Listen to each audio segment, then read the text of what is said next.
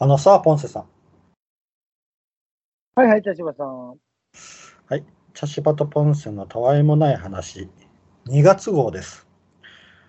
えーポンセさん、あの、ザ・ファースト・スラムダンクを見に行ったそうなんですが、どうでしたか？いや、よかったですよ。よかったよ。うん。すごいよかったよな。ちょっと感動したよなめちゃく。ちゃよかったよ。う。うんん。俺もう一回見に行きたいなと思った、えー久々に。うん。まあ、皆さん、本当思った思った、確かに。うん。あれ、いいんあれは確かに、でっかい画面で見たいよ。ああ、でっかい画面でええよな。見たいよな。そあとお音も、やっぱ音音響とかもやっぱね、整ってて、うんここで見たいなっていうのがあったな。そうやな。あれは、本当すまあ、ヘッごかっドホンで画面で見るのってどうのかなどう違うかなとは思う。た。ああ、なるほどな。うん。ねでもやっぱ大きい画面で見た方がこう細かい動きとかな。あれ結構細かいけんな。やけん、そこでうん。あのちゃんと見た方がいいような気がするな、大きい画面で。そしたら細かい動きまでがわかると思うけど。うん。よし。そしたらちょっと、うん、はいニュースの方を行ってみようかな。はい。じゃあまずはい一つ目、えー謎の出産をした白手な、えー白手テナガザルの父親が DNA 型判定で判明。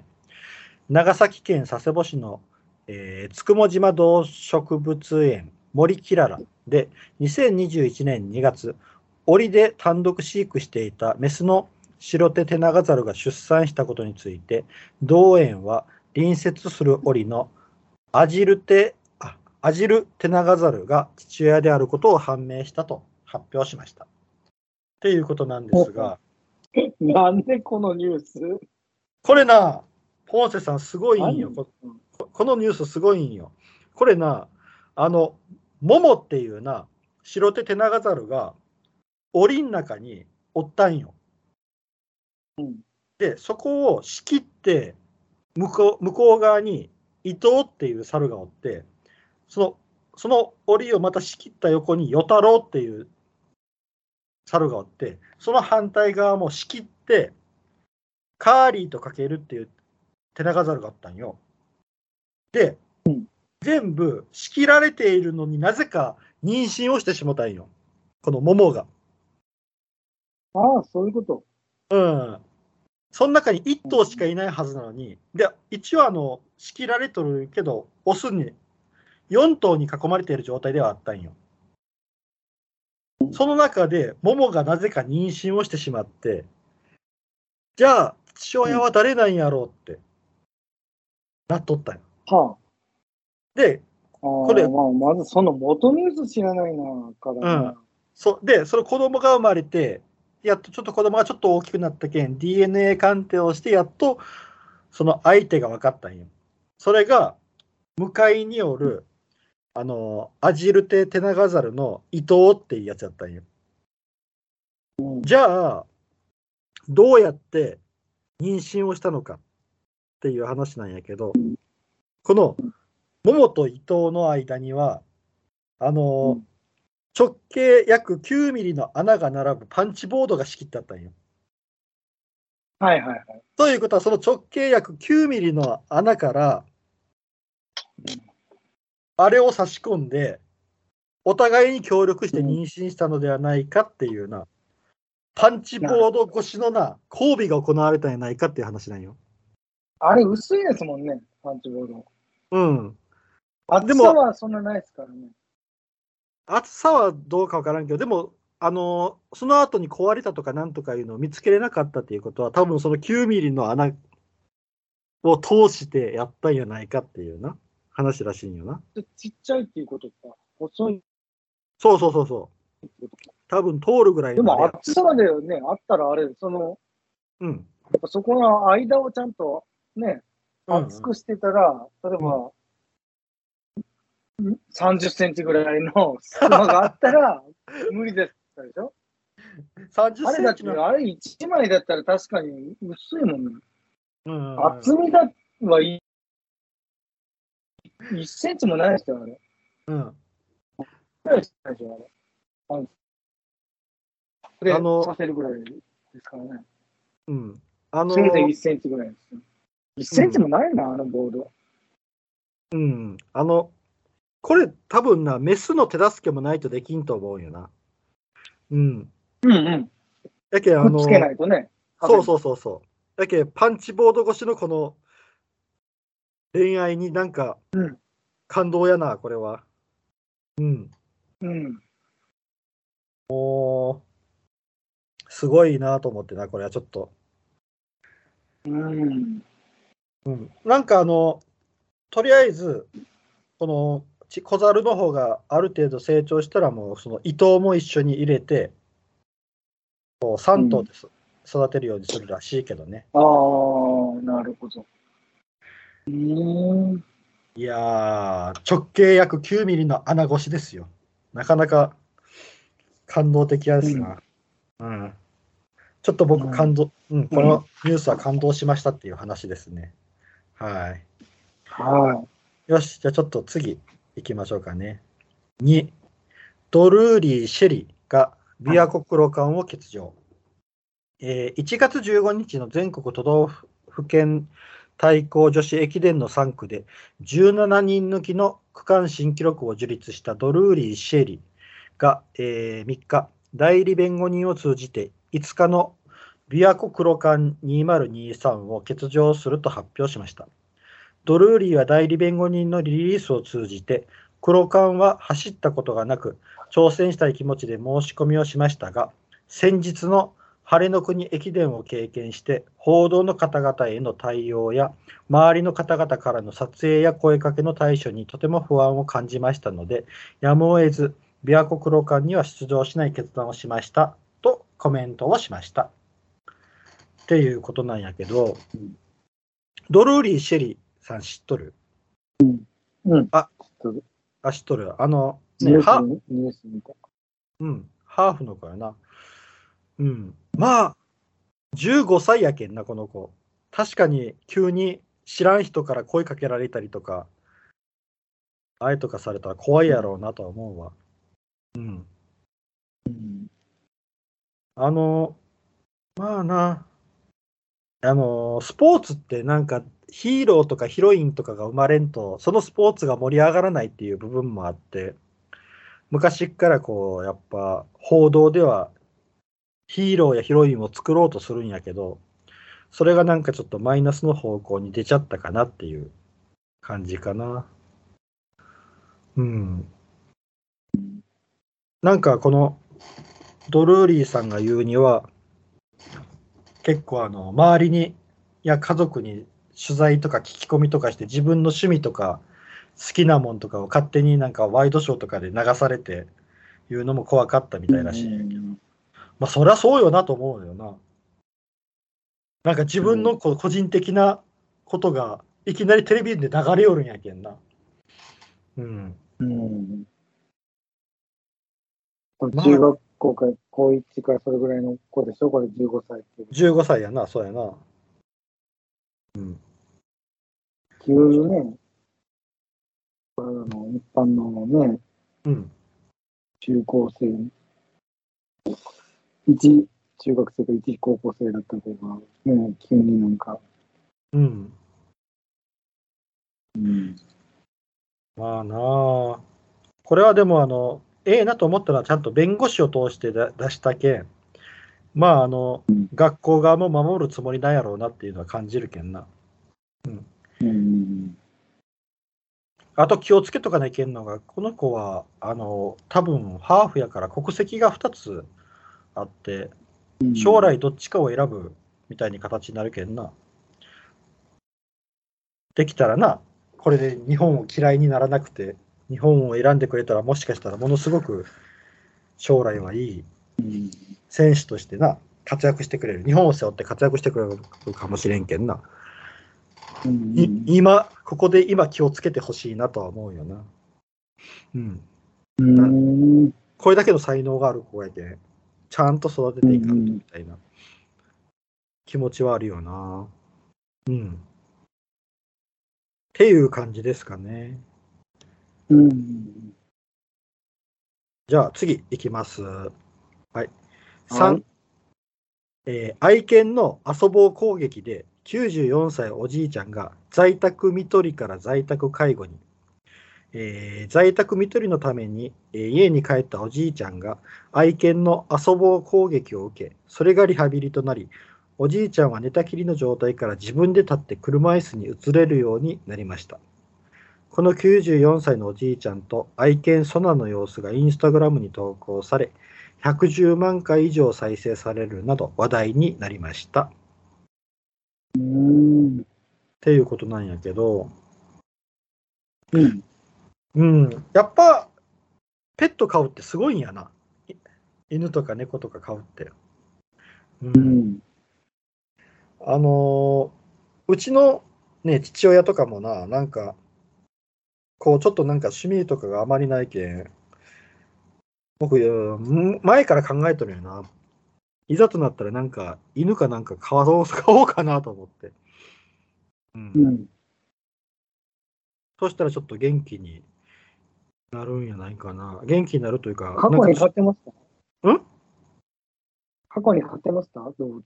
いや、買ったことないんよ。たことない。じゃあ、うんあんまり好きじゃないんやろな。そうそう、あんまり好きやない。好きなので買ってますもんね。うん。なかなか難しいかもな。あでも世話が大変ですからね、犬なんか買うと。散歩行かんといかん。そうそうそうそう。あの、まあでもな、あのー多分買い出したらな、変わ変わる気がするんよな、そこら辺な。あのか行かざるを得ないからね、やるでしょうけど、でもなかなかそこのハードル超えていくのは難しい。いないなって跳ねのけられそうな気がする。ーうん。あの、犬とか猫、うん。犬とか猫ってこう、なんか無条件でこう、愛を、こう、こ好きってこうやってくれるやん。かわいいよ。かわいい演技けんな。うん。そういうこう、なんか世話を前、猫飼ってましたけど、弟がうん無理やり拾って、もう買わざるを得なくなったっていう。うん、わけにいかずっていう。まあ、あの、まそれから一切買ってないですからね。普通、やっぱなんか死んだ時に、うん。もう辛いっていうので買ってないらしい。うちの親に聞いたら。ああ、そう、面倒があれとかじゃなくて、面倒見るのがこう、世話するのが大変っていうんじゃなくて、なんか死んだ時辛いからっていう理由で買わないって言ってますね。なるほどな。そううん。まあ、あの、まあでもいいのにね、動物飼うことはいいことですよ。そうやな。うん。僕も一回も買ったことないんよな。うん。あの、ないんかい。そうう、ん。ないんか。だけど、そういう父親よ、うん、そういう父親やったけん、買うこともなく小さい頃。で、家出てからは、やっぱマンションとかの問題でな、買えんし。うん。やしな。あの、うんやっぱな、僕ちょっとこれ思い出した話があってうん、あの、昔な、あの、とあるな、えっ、と、家を訪問することになったんよ、仕事で。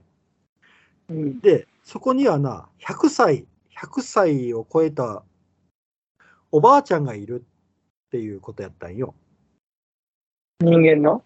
そう、人間のうん100歳のおばあちゃんうんうんがいるってことだったんよ。で、僕、その家訪問したら、あの、女性が出てきたんよ。で、うん。ああ、すみませんって、何々さんっていう、その100歳のおばあちゃんな。何々さんいますかって聞いたら、私ですって言われたんよ。えーと思って、うんどう、どう見ても100歳に見えなんだんよ。あの、ちゃんと立って、立って歩いてきて。うん。で、7、80見えたうん、そうそう、おばあちゃんやけど、まさか100歳とはという。う。へえ。で、その、そのお家っていうのは、あの、うんちょっとその人の娘さんが、あの、障害かなんかがあって、うんお世話、お世話をせないけなんだ。で、その、お母さんである、その100歳のおばあちゃんが、多分ずっと世話をしよったんよ。やけん、それだけシャシャキッとしとったんよ。ああ。やけ、あの、多分うん。そうやって介護自分、してたんや。そうそうそう。やけ、そうやって自分が何かこう、愛するものを世話しなきゃいけないっていう状況って、多分その自人に分が元気な。そう、しっかりしておかないとっていう、あれになるんかなとすごい感じたんよな、その時。うん。ねえ、確かに。うん。あの、前、ツイッターでな、あの、おじいちゃんがおって、そのおじいちゃんが猫を飼い始めたっていうのがあって、猫を飼う前と猫を飼った後の写真が載っとったんよ。それもな、全然顔が違うとった。やっぱこう、猫を飼うた後の方が綺麗な顔しとったんよ。シャキッとした。うんうん。やけん、やっぱなんかあるんやろうなって思う。うん。なるほど。だけど、ちょっとこれはいいお話やなと思ったという話ですね。はい。はい。じゃあちょっと次行こうかな。4。はい。寸借詐欺に注意。えー皆さんは財布を落としてしまったので、交通費300円を貸してもらえませんか？などと声をかけられたことはありませんか、中にはお金を貸したけれ、中にはお金を貸したけれど帰ってこなかったという苦い経験をした人もいるでしょう。このように人の善意につけ込んで小銭を借りるふりをして騙し取ることを寸借詐欺と呼びます。注意してください。っええていう話なんやけど、僕これな。うん、これな、僕昔な、思い出したことがあって、うん。僕あの昔あのアルバイト大学卒業したアルバイトの時に、あのうん。そのアルバイトっていうのはえっと汽車で行って汽車を降りてその駅から徒歩、えー15分ぐらい歩いたところにあるバイトやったんよ。うんうん。でその汽車で降りて歩いてそこのバイト先に向かい寄る時に、うん。あるおばちゃんに声かけられたんようん。そのおばちゃんが、すみませんって、うん。あの、家に帰らなきゃいけないのに、財布を落としてしまって、って、うん、ちょっと交通費貸してもらえませんか？って言われたんよ。うん。で、ええ。で、僕は、あの、ああ、困っとるんやなと思って、あえっと、いくら貸したんかな？そんな大した金額やなかったんやけど、うん偉いな。俺なら、あ、ちょっと言わないんですよ。で、一言で終わりやな。うん、あの、僕、あの、せ1000円は貸したかな、どうやろうな、たうるわばいなんやけどタク、シーで帰って、家帰って払えばいいのにな。そうそうそうそう、冷静考えたらいろいろあるんよ。で、僕、1000円ぐらいタク貸したき、シー呼びますんで、うんうん、あの、で、あの。うん。で、あの、僕、確か1000円ぐらい貸した気がするんよ。うん。そしたら、ありがとう、ありがとうって、あの、ちゃんとお返しに行くんで、あなたので名前と連絡先を教えてくださいって言そわれて。なんか嫌ですよね。うん。で、僕、その時、あの、まだ、そういうリテラシーも低かったけんな。ああ、返してきてくれるんやと思って、名前と連絡先のメモを渡したんよ。うんで、それでお別れした、お別れした記憶なんやけど、もちろん来るわけないわな。もちろん来るわけないよ。俺、こんかったん？こんかった、こんかった。うん。お金郵送されてきたとこもなし？なし。なんなんそいつ？やけ、結局それ数借詐欺やったやろうなと思って。うん。ほんとやな。ろくなもんじゃねえな、そのクソババア、ほんま。で、あの、で、思い出したんよ。それな、声かけられたところな、あの、逆に、うん。な、パチンコ屋の前やったんよ。あああ、そういうことかってな。後で。うん。なもんじゃねえよな。財布まあ落としたって。やいや、タクシー呼びますよって言ってやったよ、ほんと。そんなやつやけんな、本当皆さん、皆さん本当気をつけてくださいっていう話よな。えよでも、今あのね、今だったらみんな携帯絶対持ってるから、うん、そうん。んな、そんな自分でタクシー呼んだらいいじゃないですか。うん。言ってやったらよ、もそうそう。あと。あの、いやな腹立つな、その、胸くそ悪いな人の全員につけ込んで。それこそ全員ですよね。うん、そうやな全員。につけ込んで、本当に。ろくなもんですよね、そのそれあの、やけん、結構な、そういうことがあったりそいつ、の電話番号と名前を控えとかないかんかったな。そいつの電話番号教えてくださいって。うん、そのままなんかあったら通報しますんで、みたいな つもりで。うんうん嘘をつけそうやけどね、そういうやつは。あの、やけん、そういうこともあるんで。で、あの、あと、警察、警察とかもあるんよな、確かな。警察、交番に行ったら、本当にお金を落としあそうて、うんうん。あれやったら、交番員が貸してくれるんよな、お金。少し貸して。くれるね。交通費ね。そこでちゃんと身分ね、そうそうそう。明らかにして借りていくのが本当筋やね。うん警察にを教えてあげるのが一番いいかも、ね。そうそう、それが一番いいんよ。あそこに交番があるんでって、そこ行ったらいいですよっていうのが一番いいよな。うん。ここれあの、このニュースを見て、それを思い出したっていう話です。うん、はい。まあ、皆さん気をつけましょうっていう話やな。はい。次。5。線路へ槍投げをしている動画が SNS で批判続出。少年と思われる若者が線路に向かってコーンバーを投げ込む姿が映っている動画に SNS で批判が相次ぎましたうん。これあの、見ました？ポンセさん。うん、見ましたね。あれまあ人生終わったらいいんじゃないですかね。あれあの、あのあの場所そういうやつは。あの場所はは、ポンセさんも僕も知っとる場所よな、あそこな。あれ、あそこ。まあ、大体、大体です。大体わかります。うん、僕もあれ見て、ああ、あそこからこう、こうしたんやなっていうのは分かったんやけど、ああ、あの駐車場の上？そうそうそう、あのあの駐車場の上からよ。駐車場の上からやったんか。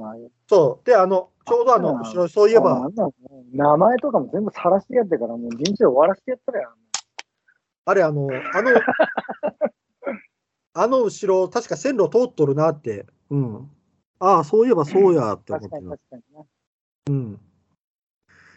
まあ、でも、あの人生をもって償ってほしいですね。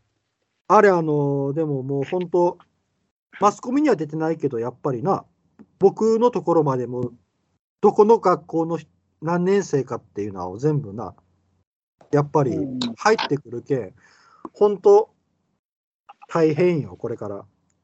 うん。こんな、ね、違うとこに住んどる僕、同じ愛媛県内とはいえ、違うとこに住んでいる僕のところまでやっぱ分かるぐらいやけん。うーん、アホなことしたなって思うよな。うん。あの、をもって償ってほしいです、私は。あの、この、この子もそうやけど、この子もそうやけど、あのっとやつ、ね。あの、醤油ペロペロの子とか、なんかな、うんみんな顔が幼いんよな。うんあの、高校生とかに見えんのよ。中学生。なんか小学生みたいな顔しとるんよな。あれもすごく気になる。うん。う。うんん。あとあの、なんで、なぜかみんなそういう、ううんん。なぜかみんな決め顔をするのもすごいな。不思議やなと。最後にこう、決め顔をするっていうのもなんか、不思議やなって思うよな。うん、なんかあれなんか叩きすぎとか言ってる人いますけど、足りないですよ、俺からしたら。もっと叩いて叩いて、立ち直れんぐらい叩いてやった方がそいつのためですよ。これなあ、うんでも、この交番叩きすぎとか言って、なんか甘いこと言ってる人いますけど、そんなことしてるから続々出てくるし、こんなことしたらもうなんか社会的に抹殺されるって、いうことをやっぱちゃんと分からしてあげんと。うん、あ分かのっ、てないんだから。あの、まあ身をもって人生かけて償ってほしいですね。あれ、あの、コーンバーのやつもな、あれ、たまたま下に記者が来てなかっただけで、あれ、記者来とったら、ものすごい損害賠償大事故よ。と事故になっとるけんな、あそこ、本当はあの下、人人や車通るかやけんな。当たっとったりしたら、本当、大ごとやったと思うで、あれ。死んだりはしてんかもしれんけどね、コンバーぐらいで。でも、うん電車がね、その横転とかしたとか、そっちそうそにまあ、うん電車ならでもバシャーって踏んで終わりかもしれんけどな。うんでも、でもそ多大な損害賠償は多分来るやろうな。うん。あの、よくな、あの、友達とかと、あの、学生の時に SNS がなくてよかったととかってふざけて言うけど、僕 SNS あってもああいうことはせんと思うんよな。俺もしないな、全然。うん。そんななんか、ねうん誰かに、そんな、さらされて困るようなことしてないもん。そうそう、あの思いまあ、返してもあんなこと、そもそもするやつがおかしいよね。うん人生でないですよね。うんこれそうそう。見られたらやばかったとか、う。ん。しょうもな、思う。うん、ああいうことを多分せせんしてないと思うよ、僕、学生の頃振り返っても。あの SNS があろうがなかろうがしてないと思うよな。やけんちょ、ちょっと違うよなって思ってしまうよな。うん、あと、俺は思うには、なんか、でよずーっとよく考えると、だから、醤油ペロペロのその拡散した動画撮ってるやつはいいことしたと思ってる、あれを知らせて、そいつの人生を変えたっていう意味では、なんか良かったんじゃないかなと思う。だって、なんか、それ、あいつが全然ね、全世界に発信してなかったら、そいつはやり続けるでしょ、多分。あーその先には何があるかってことか。それでやっぱああいつはもう、さすがにまたやろうとは思わないですよね。うん。そいつのためになるし、なんかもう、その人、転校したんや。え、えね、退学したのか。ああの、ペロペロの子やろ？そうそう、ペロペロ。うん。よかったよかった。そうもっと伝えたらや、本当。あの、多分な、ああいう子らってな、甘い甘い。多分ああいう子らってあのニュースを見てないと思うんよ。やけん今こういうバカッターにちょっと敏感になっているっていう部分が、あ、それも知らないんだ。それも知らんのやと思うんよな。多分僕も振り返っても多分小さい頃そんなニュースとか見てなかったし、うん。だけど多分今こういう敏感な時期になっているっていうのを知らなんだやろうなっていうのもあるよな。うん。やっぱある程度の情報は入れとった方がいいよなと思うよな。あと子供には教えとった方がええよなと思うよな。うん。ねドッキングみたいなことをしたらダメですね。うん、これも。まあ、なあ、この、やり投げの子もな、大変。うんどうす どうすどどうするんや、どうするんやろうなって感じるな、本当これから。でも、そいつはでもやめるとこまではいけないかな。いやや、多分めるぐらいいかないかも。それぐらいしてやらないかも。やっぱあのテレビに取り上げられてる時学校学校へのあれはやめてあげてほしい。学校への抗議電話。あ、それは、それは違う。全然関係ないもんね。学校悪くない。うん、そいつ個人の攻撃してあげんとね。やるなら。学校はちょっと、ね、学校はそれで手いっぱいになってしまうのは、ちょっとそれは違うと思うけどな。違うね。うんそそいつ個人に行きましょうっていう感じですね。まあな。これもちゃんとな、その後どうなったかいうのちゃんとやってほしいよな。そしたら、多分やる人が減っていくと思うけんな。あの、これを流しただけで、その後を流さんやろ。その後流さんやろ。その後やっぱな、ちゃんと、回顧録みたいな感じでやった方が絶対うん抑制、抑制にはなるとは思うんやけどな。うん。よし、うんうんじゃあちょっと次行ってみようかな。6、はいおばお化け屋敷で演者に蹴りをした空手五段の客が運営会社を提訴。うん東映渦政映画村のお化け屋敷で、えーお化け役の演者の顎を反射的に蹴り重傷を負わせて賠償金を支払った空手有段者の男性49歳が映画村の運営会社、東映京都スタジオに安全配慮義務違反があったとして同社を相手取り約550約550万円の支払いを求めて京都地裁に提訴しました。っていうことなんですが、意味がわかるんだけど。なんで金までもらおうとしたの？これのこいつ。自分が。うん。暴力を振るって。おかしいよね。うん。これあの、とりあえずな、あの、うん。僕もそれやったんよ。演者がお客さんを訴えたんかと思ったら、怪我をさせた方の客が運営会社を訴えとるんよな。で、どうも、えっと、この、えっと、顎を蹴ったっていう事件に関しては、1000万円を支払う、1000万円の解決金を支払って、一応、終わり、示談にはなったらしいんよ。うん。1000万？それもまた太いな。いや、俺、に20万とかそれぐらいかなと思って、その治療費。まあ、そこら辺の話、1000万ってまたどうして、うん。そこら辺がどういう話があったかは分からんのやけど、まあ、とりあえずそれがあったんやうんあったらしいんよ。で、その後にはい、この550万の支払いを求めての提訴らしいんよな。うん。で、僕な、単純にな、お化け屋敷って分かっとって入って、反射的に蹴るってありえるんやろうかって思ったんよな。うん。うん、俺もそれもおかしいと思う。やろうお化け屋敷に入ります楽しみに行くんじゃないよ、お化け屋敷って。で、あの、お化け屋敷って基本的に相手に攻撃を加えちゃダメっていうルールがあるんよ。お化けから、あの、このお客さんに対してこう触れたりとか、触ったりとかうんするのは基本的に NG なんよ。うん。うん。やけん、それもしてないと思うんよ。だから、見うん、そて、れ。それを多分、驚かされて、反射的に蹴るっていうのは多分、頭の中に何かあったらしてやるぞみたいな感覚がないとないと思うんよな、僕。うん。うん。でこう職業病とかそういう言い訳しようとそうそれは言い訳やと思う。どおかしいおかしい。うん、うん。だって、那須川天心が例えば、テレビ番組でそういうドッキリとか入れて、反射的に蹴るとかってないやん。絶対考えられんよ。ないと思う。うん。やけん、絶対な頭の中にな、やってやろうって感覚あったんやないかなって僕の邪推はあるあるんよな。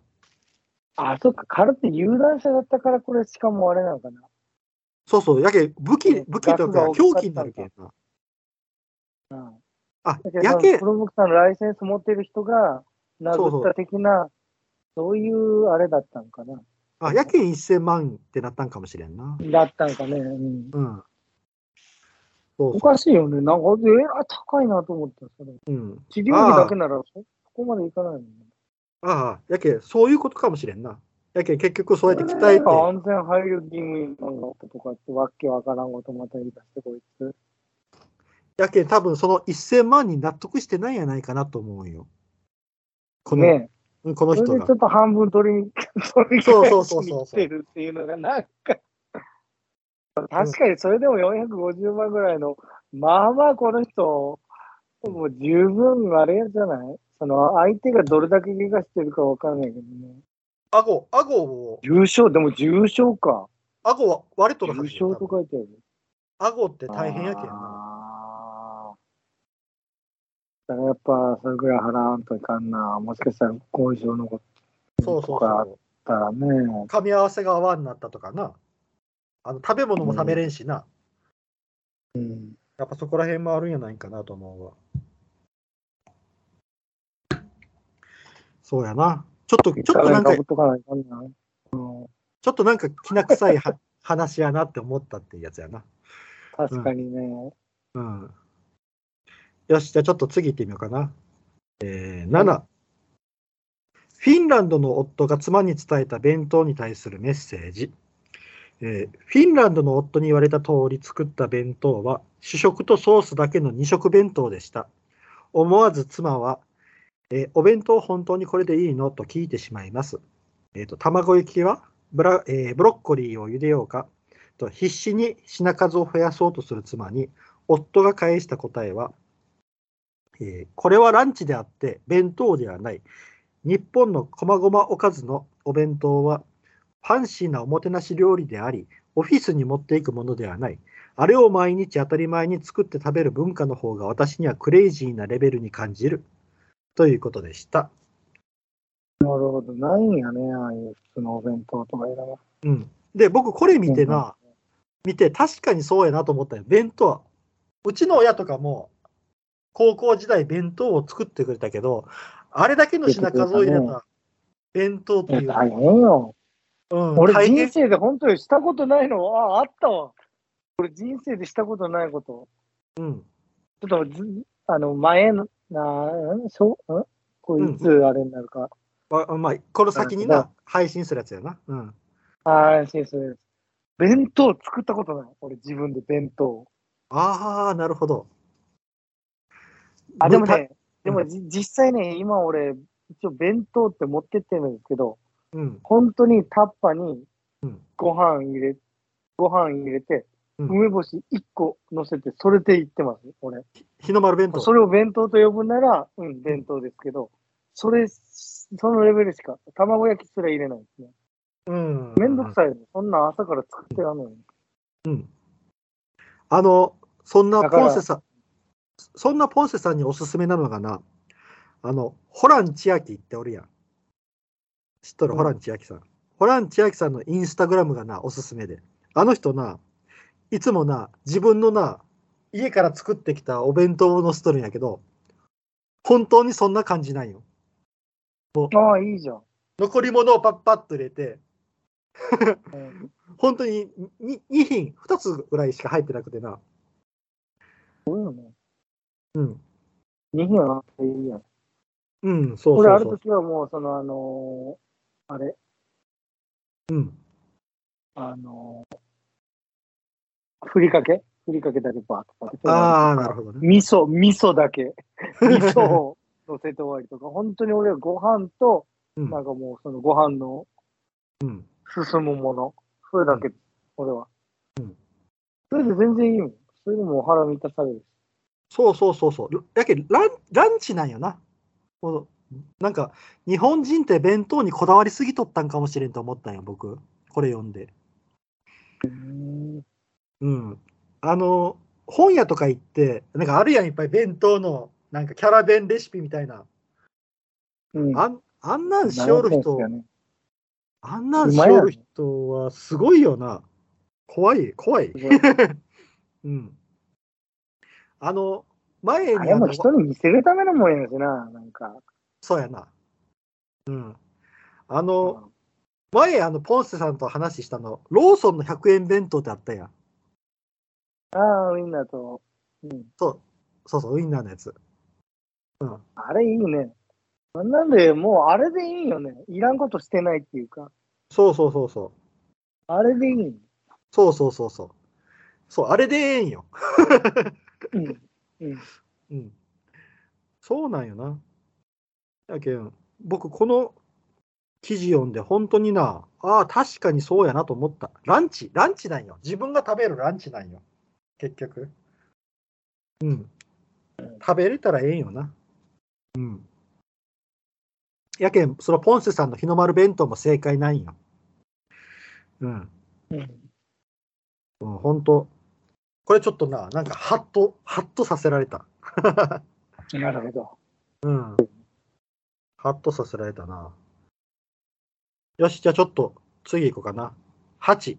はい。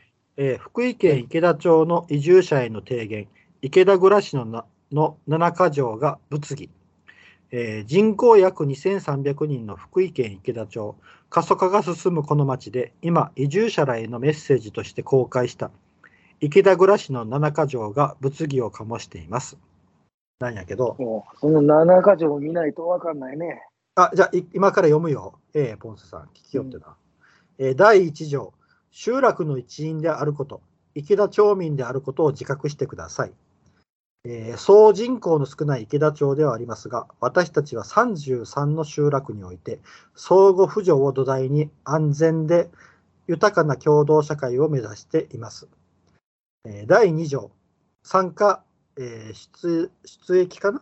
出役、出役を求められる地域行事の多さとともに、都市にはなかった面倒さの存在を自覚し、協力してください。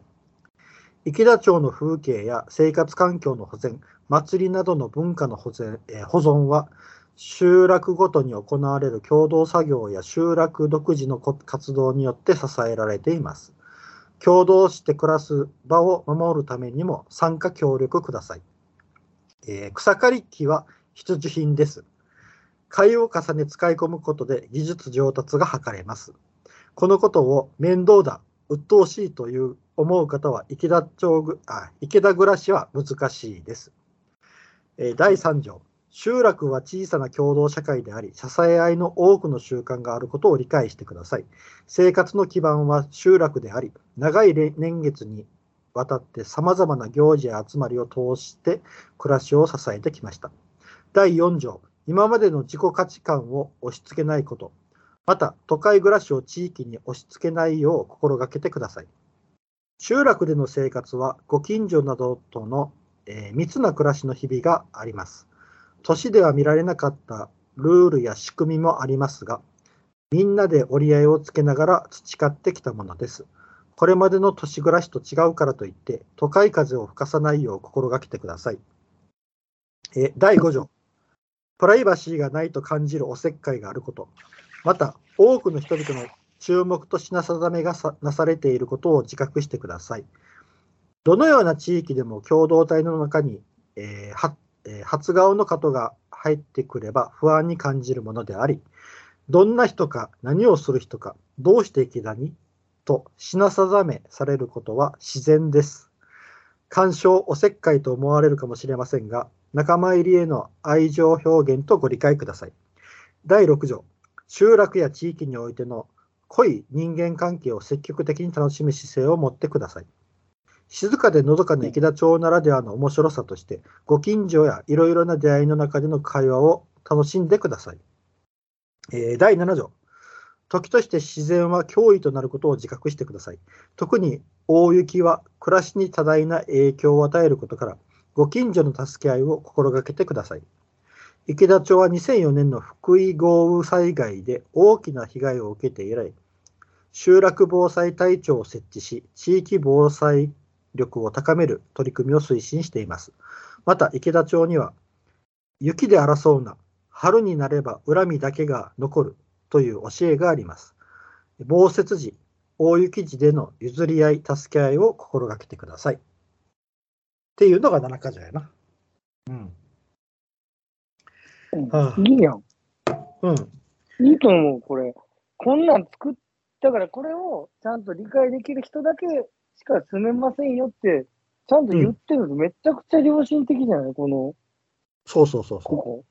うん、内容がな。これを、うん。一切隠して、うん。来てくださいってやってるところでトラブルが起こる。そうそうそうこれ、これで言ったら、だって従うでしょ。というか、従わざるを得ないというか、従う人だけしか行かないから、こんなん書かれてたら。うん。で、自分だったら行かないですよ。当然、こんなとこには。うん、そうやな。こんなとこに絶対行けないですね。まあ、うちの田舎みたいなとこなんで、うん、こういうとこなんですけど、うん、絶対行かないんですよ。この自分がよそもんだったら。うん、けど、こんなんちゃんとね、にしてるってすごいいいところで、良心的だなと思った、これ聞いて。うんうんうんうん。そうなんよ。もものすごい腹割って書いとるなと思うんよ。そう。うん。うん、ただ、あの、いいやっぱ言葉選びが失敗したんかなともちょっと思ったんやな。あの都会風とか、あのー、でもまあ、それ、だからそれ、それ聞いて、あ、嫌だなと思ったら、もう行かないじゃないですか。あ、この言葉もこれ、これ、こんなとこ、なんか良くなさそうだなって感じるでしょ、うん、普通。うん。だからある程度制限させる。ね。うん、なるほどな。そうそう。あのー、これで行く人って、もうこれにも納得してる人ですからね。そうそうそうそう。そうそう。そうなんよな。あの大きなこのハードルを超えてきた人やけんな。この、そうそう、超えていける人だから。うん。うん、本当に精鋭が集まってくると思う。田舎暮らしに特化した。うん。うんだけあの品定めとか都会風とかっていうのに引っかかった人が多かったみたいなんよ。やけなるほど。いや、それはなんか別にそういう人は行かないし、うん、別に問題にならない。うん、逆に用を出した方が偉いと思う。うん。これな、あの、広報に入っとったらしいんよ。やけん、あの、決済を受け取るはずなんよ。あの、役所の。ああ。はいはい、やけん、そこで、なんかこう、どんな意見こう、町民がなんかちょっと嫌悪感を出すかもしれない。俺、ん。俺らんとここんな風に思われとんや、というか、うんうん、なんか、町民が怒るんじゃない？なんか、なんかちょっとうん。自虐しすぎなんじゃない？みたいな。うん、それならわかる。やけん。う。ん、やけん、僕がすごい引っかかったのは、その決済を取っとるはずなんやけど、そこでうん、あのこの例えばあの都会風という部分をちょっとこう別の書き方にしませんかとか、なんかこう、うんうん内容を変えずに言い方ってあるやん。だけどそこを直したりとかいうのは敵なんだのかなって思って、それが通らなかった、もしも言うて聞かれなかったのか、言わなかったのか、どっちにしても、それが問題やなとはちょっと思ったんよな。うんうんでも俺は、あの、よそ者の人にからしたら、うん。ここまでしてくれとる方が俺はいいと思うよ。僕もそれはすごい思後う。で逆に大きなトラブルになることは、だいぶ防げると思うから、これでもいいっていう人しか来ないから。うん。ああの後々考えたら俺はこれぐらいの表現の方がいいと思う。あのーな、ポンセさんな、ポンセさんにも LINE 送ったけど、あの、愛媛県もな、あの、YouTuber、移住 YouTuber の人が来て、去ってったっていうな、ことがあったけどな。うんあちょっと中でごたごたしてしもって、去ってっちゃう。だから、それはもう、あの、こういう池田町みたいにオープンにせずに、うん、いいとこですよっていう感じでやっといて、実態がこういう状態だったから、あれはうん。ダメだったでしょ。もうあんな、もう最悪ですよ、あんなのね。そうやな、最悪やったな、あれ。恥やと思うよ。愛媛の恥や、あんな。そうやな。うん。そうそうそうそう。本当愛媛の恥ですよ、あんな、あんなクソ自治体は、本当。だから、うん。だから、いや、俺、池田町は逆になんか、めっちゃ好感持てる。そうそうそうそう。あの、僕らみももうもっときつくてもいいぐらい。僕らみたいなの田舎者からしたら、すごい腹は取る、すげえなと思うんやけどな。いやいやいや、もう本当すごいいいと思う。俺はすごい素晴らしいと思う。絶対後でトラブルが少ないと思う、これ。うん、これでね、言ってきたら、いや、さすがにちょっとね、従ってもらわないとってうん、筋通っとるやん。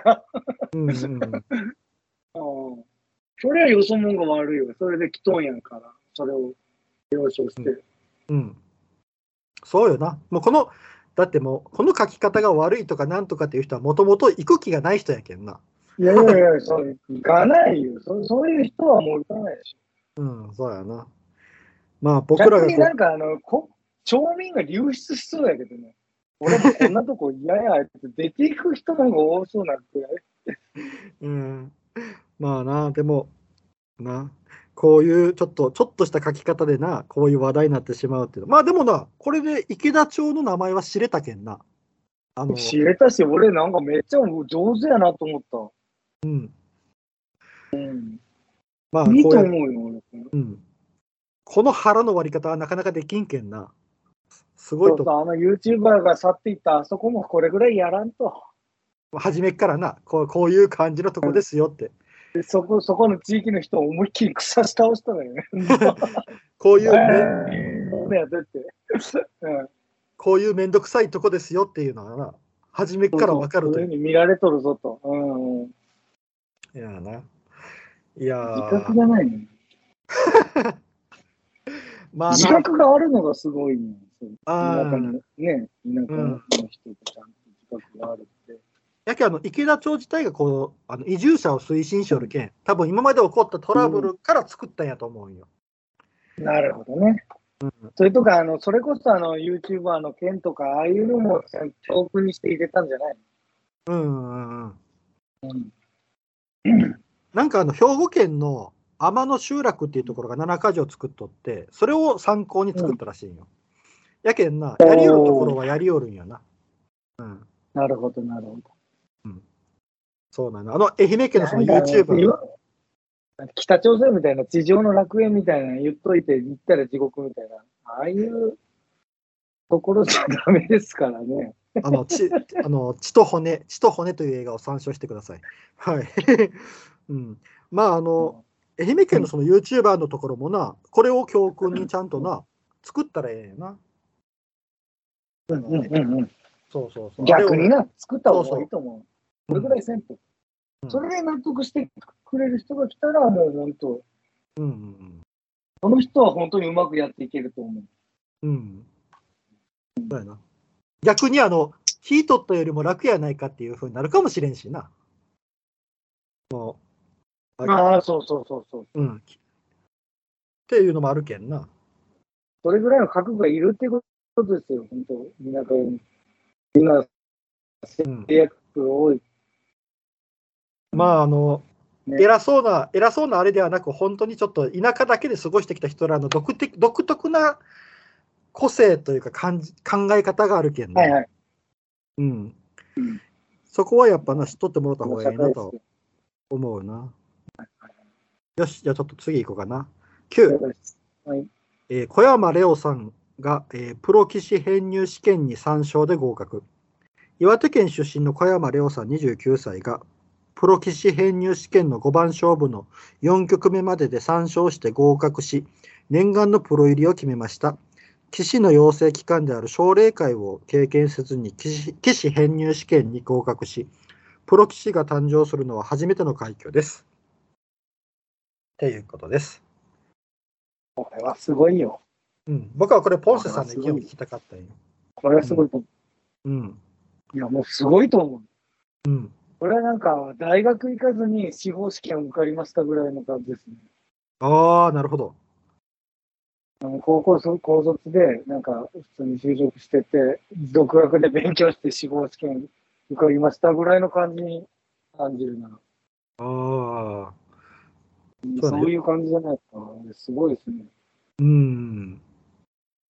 なんかあの小さい頃から町の将棋道場みたいなのが生きよったらしいな、この人。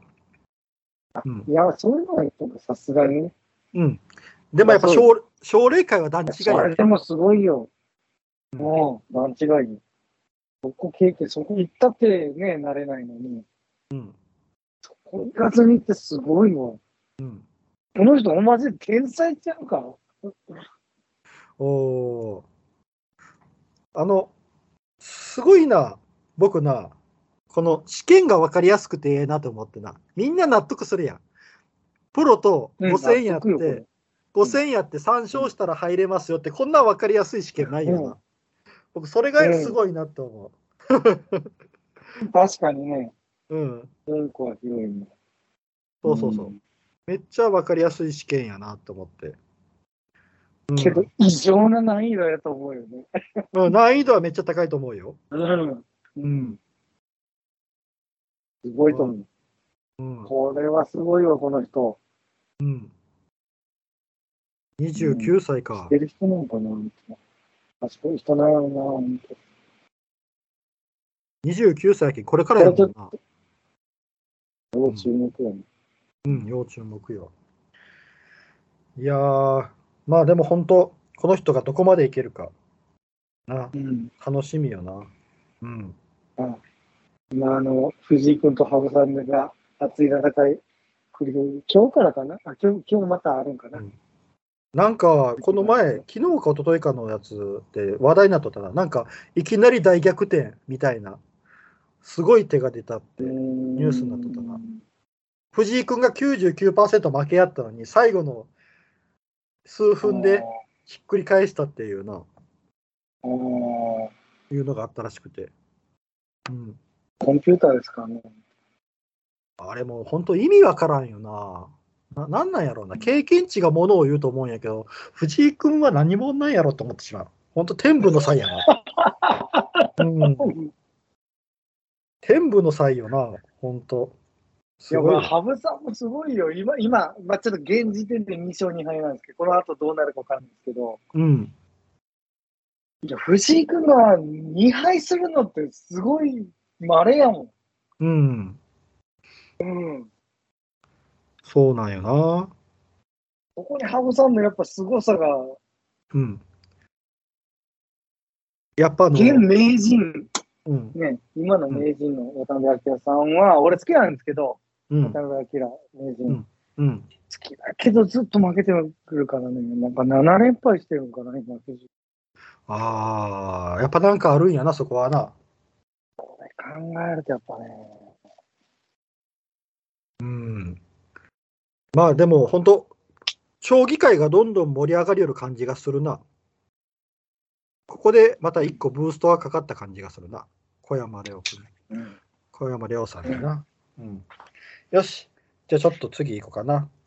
10。裸足の弦を平和教材から削除。えー広島市教委は2023年度、私立の全小中学校、高校の平和教育プログラムを初めて見直します。小学3年向けの新教材では、これまで採用していたはが、えー漫画、裸足の弦を漫画の一部を教材としているため、被爆の実態に迫りにくいなどなどとして削除し、別の被爆者の体験を扱った内容に差し替えるそうです。なんですが、なるほど。はい。ポンポンセさん、裸足の弦読んだ？読んでますよ。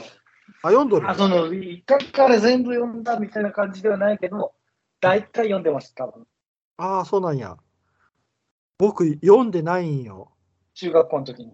うんあの、いや、図書館と、えー図書館とかに置いてあったけど、なんかな、あの、開ける場面、開ける場面が結構きつくて、それはな、読ま、読んだ方がええっていうのは分かってたんやけど、読めれなんだんよな。うん。な、やけん僕読んでないんよな。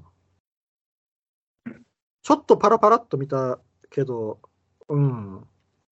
なんかちょっ俺もと、な、なになにあれ、うん？えぐいえぐい。うん、そうそうそうそう、そうなんよ。それ、それがすごい分かってはおるんやけどな。えぐい。で、ちょっと、うん。まあ、これが実態やって言われたら、そうですよ、ねえって、ちょっとこっちは何も言えねえなるんやけど、でもやっぱ、うんよう読まなんだよな。で、あの、結構このな、うんえっと小学校の3年生向けの教材から外れるっていうことで、割と反対運動が起こったりしとるんやけど、うんまあでもあの、教材でのその場面を切り取って、その教材で使うっていうのが、から外れるだけで、うん。別にあの本とかはな、うん。図書館とか、うん。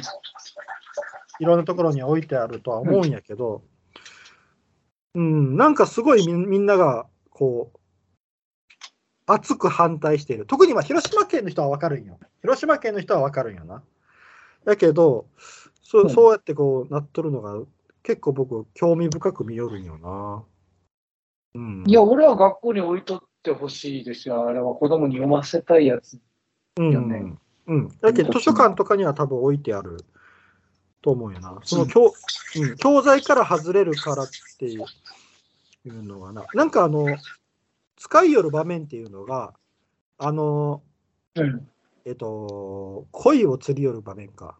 なんか、勝手に恋を釣り寄る場面とか、ちょっと今やったらこう、犯罪になる、まあコンプライアンスがね、今コンプラの時代ですからね。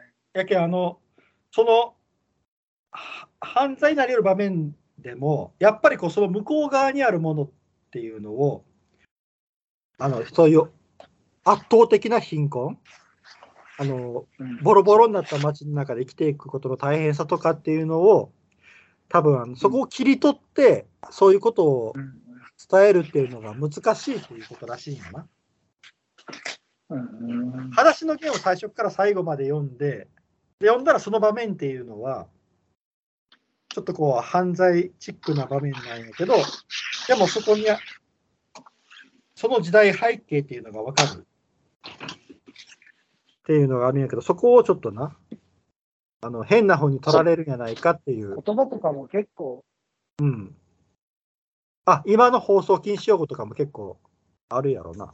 うん、してますよ。もう、聞くべーとか言ってますからね。うん。その、ね、アメリカ軍のその兵隊さんとかに対してこああ。う、めちゃくちゃ言ったりしてますからね。まあ戦、戦争中やけんな。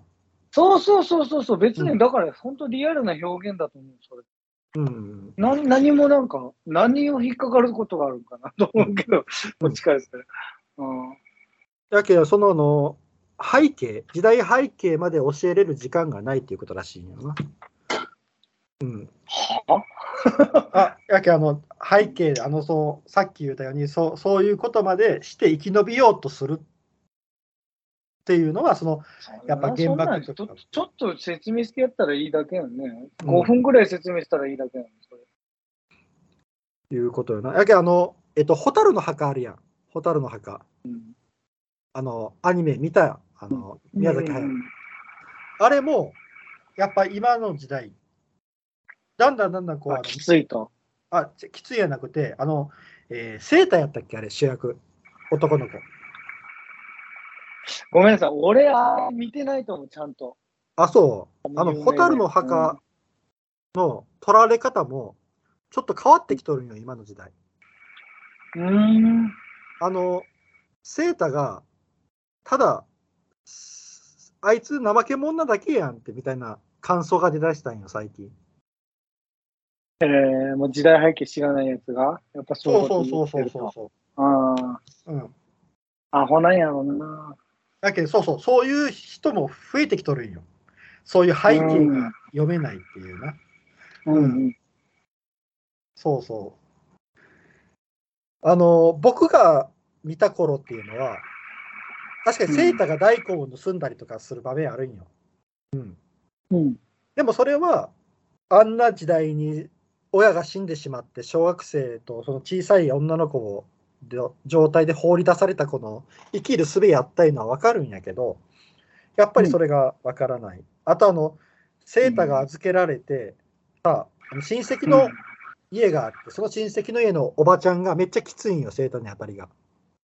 あで、それも、あの、分かるんよ。あ、ありそうなね。うん、わかるわかる。自分らも大変なのに、そこにさらに2人の子供が入ってきたら、あ自分の子供に食べさせる分とか、あ少ない食料をまた2人分割かないけになるんよ。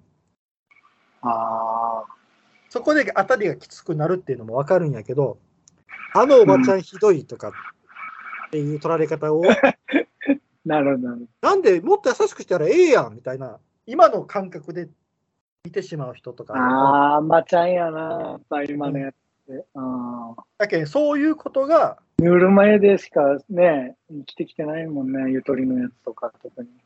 まあ僕らも1500円そんなにな、やけど、ああ、そうそうそうそうそう。そうやけど、その言葉よ、言葉、言葉。うん俺ら言葉とかのいじめとか使ってますからね。うん先輩もめちゃくちゃ暴力されてたし。うん。うんだけどあの、全然生きとる時代で違う、昭和。うん。だけどあの、そそういうことがあったりすると思うんやな。やけん、なかなかあの、もっと、しかもこれ小学校3年生向けやけん、もっと分かりやすいものにしようっていう話だと思うんよな。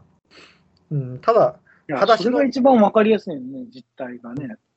ただ、ただ、裸足の弦がちょっと今の時代に、で、感じるには難しくなりすぎたっていう背景があるまあのかなと。別に戦争教育なんかしなくてしする必要ないっていうことかな、じゃあ。いや、あの別にな、裸足の弦を廃盤にするわけではないけんな。ただちょっとここの教材、ここの場面では使うのをやめますよっていうだけの話だけ。代わりに別のこの被爆いや、そ者の体験。こでしか学べんのやけどね。うん、やけん、まあそれ、学ぶことないじゃんね、他に。俺はそこで学んで、別に俺だって先生から裸足の弦のこの時代はこういうことでって、そんな説明受けてないけど、うんあれを読んだらわかるじゃん。うん、あ、実際こんなかったんやなとか。うん、うん、うん、それで見てよ、想像できるもんでですけどね、それを想像できんのよな、自分で。ああ、まあ全部読んでアホになっ、たという。全部読んで想像できんかったらちょっとそれは問題やとは思うけどな。うん。だけどそういう教材をその一部分を使ってやるっていうのは、どうやろうっていう話なんよな。じゃあそれやったらあそういう全部、ことか。それやったら全部読んでくれってやってたか。そうそうそう。そのそういう犯罪まがいのことをしとところを切り抜いて、あらしい、そういうことね。らしいらしい。あだけどそういうことをしざるを得ないというねあ、。それならわかるわ、うん。別に教材にする必要ない。俺だって読んだの中学生です。うん。うん中学校の時だから、まあね、うん。そうそうそう。だけどもまあもうちょっと自分も、ああれ、ね、大きくなってるからね。う、うん小3は確かにわけわからんと思うわ。うん戦争の話されても、え、戦争、え日本って戦争してたのっていうレベルでしょ？まあ、小3なんそこそ、か知らないはずですよ。うん。そこまでも知らんかもしれんよな。うん。知らん。まあ、あの、広島県やけん、やっぱ、そこら辺には力入れとるのはすごいわかるんやけどな。うん。ただ、あのーな、ここでちょっと、すごく熱くなっとるのが、やっぱこう、なあ、原爆を落とされたう県ん。と、落とされてない県の違いなのかなともちょっと思わんでもないんやけうど、ん。まあ、そこがすごく興味深いなって、興味深いなって思ったんやな。うん。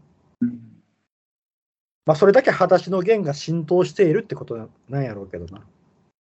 うん。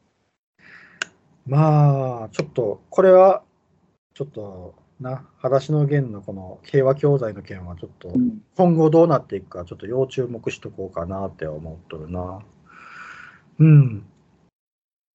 さてと、で、これで一応10個終わったんやけど、あの、ポンセさんが、ちょっと、な、お話ししたいって言った、あの、笑福亭笑平さん、笑福亭笑平さんの件、ああ、はうん、いはな亡くなられたんやな、笑福亭笑平さんい。がな。うんうんうんですごいなんか、ショックを受けたっていうね、うんうん言おったんやけど、撮る前に。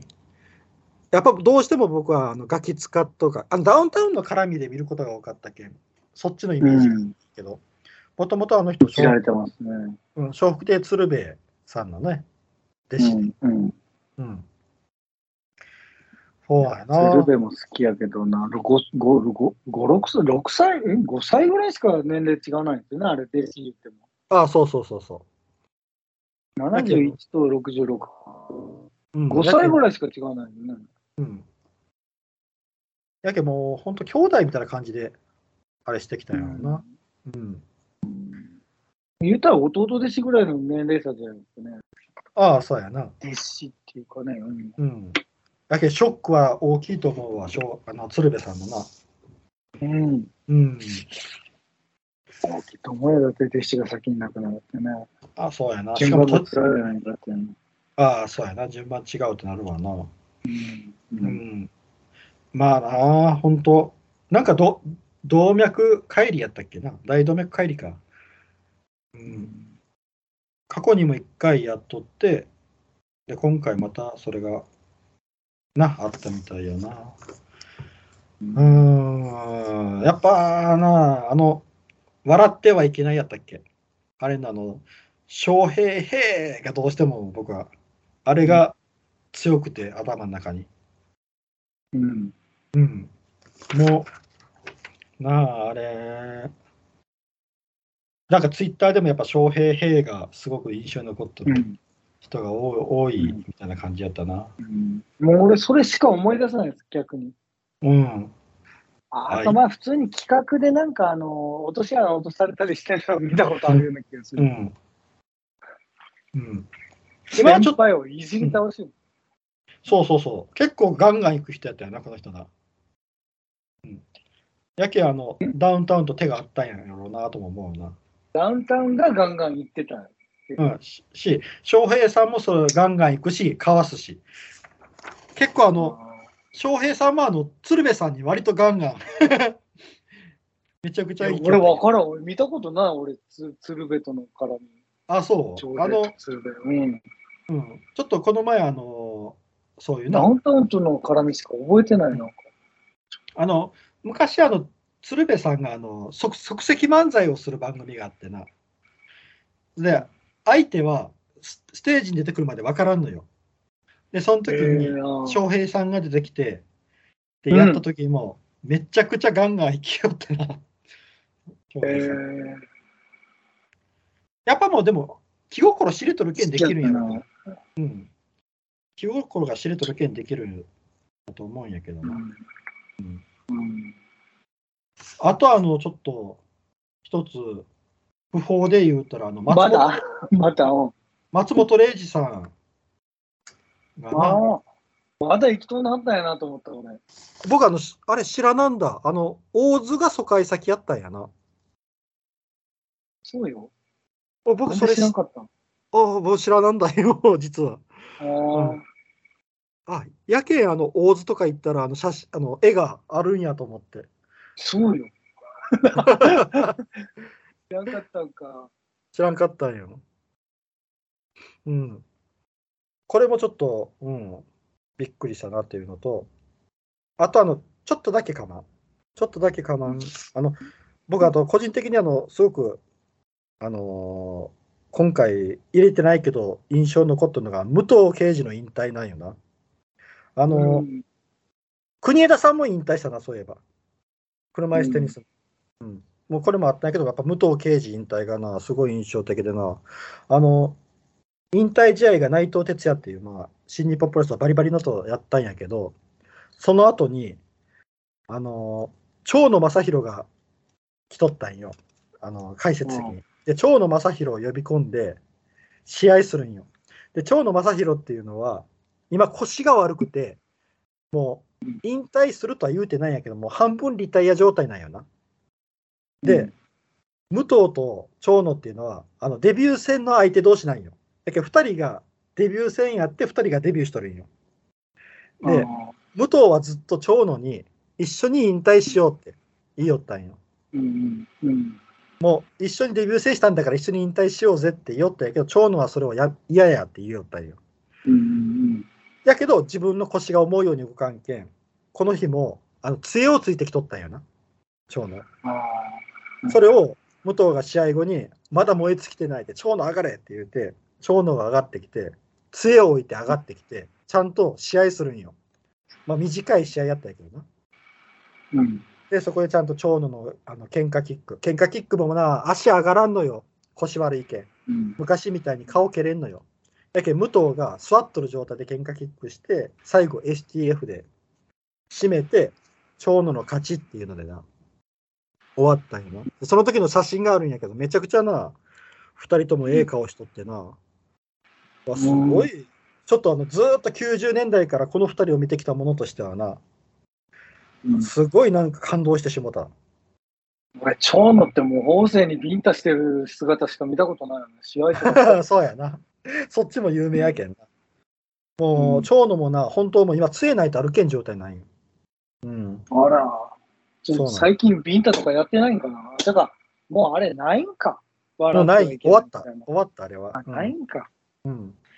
ちょちょっと感動的やったな。あと、あの、長野がな、あの、リングに上がるときになったテーマ曲が、あの、クラッシュっていう有名な曲やなくて、あの、ファンタジックシティっていう、一番最初に使ったテーマ曲やったんよ。流れたのが。あれも多分武藤の 一緒に始めたんやから一緒に引退しようぜっていうメッセージだと思ったけどな。うん、おあのー、熱く。もう、すごい、やっぱちょっとこの話熱くなってしまうな。うん。青春やけん、ちょっと、僕の。うん。うん。ああ、なるほど。ああ、この二人の物語も終わりやなと思ったら、あともう、四天王と、えー、闘魂三重士で、な長野がこれで引退するかどうかわからんけど、な橋本も亡くなって、武藤引退して、で、し四天王で言ったら、三沢が亡くなって、小橋は引退して、田上も引退して、川田は、えっ、と、引退とは言うてないんけども、ほぼ引退状態よな。今、ラーメン屋で頑張りよるんやけどな。うん。うん。